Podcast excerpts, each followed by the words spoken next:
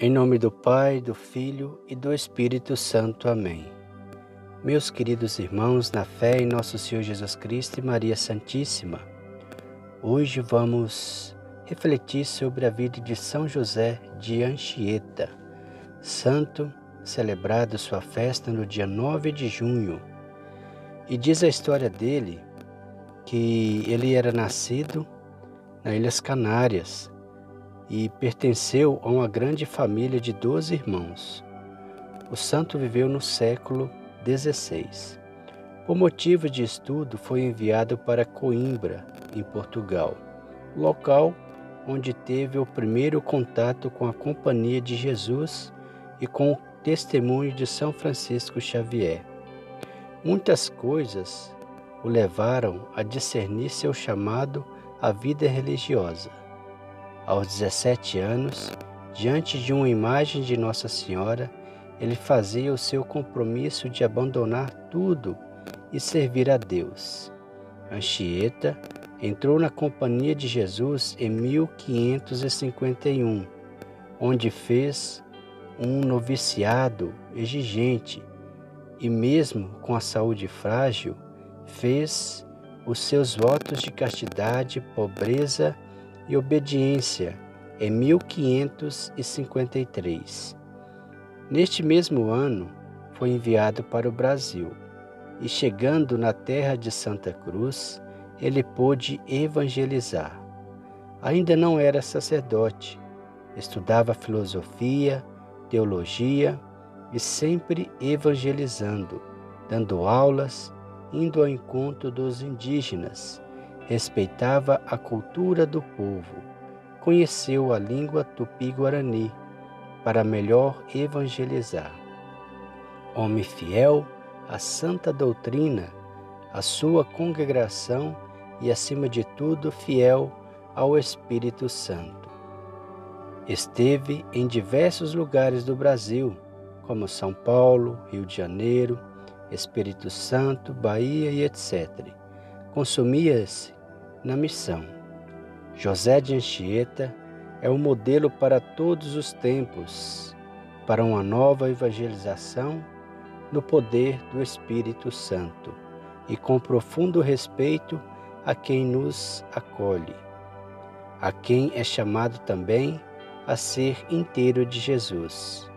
Considerado o apóstolo do Brasil, José de Anchieta foi beatificado em 22 de junho de 1980 pelo Papa João Paulo II e no dia 3 de abril de 2014 foi declarado santo por intermédio de um decreto assinado pelo Papa Francisco.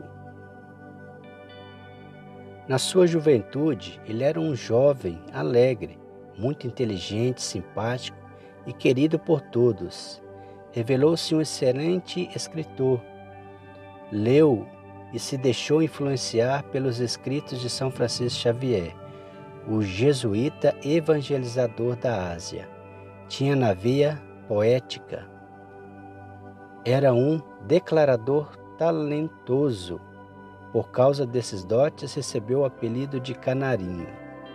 Por outro lado, José de Anchieta apreciava a solidão, não o isolamento, mas o afastamento para os momentos de oração profunda, de leitura edificante e contemplação.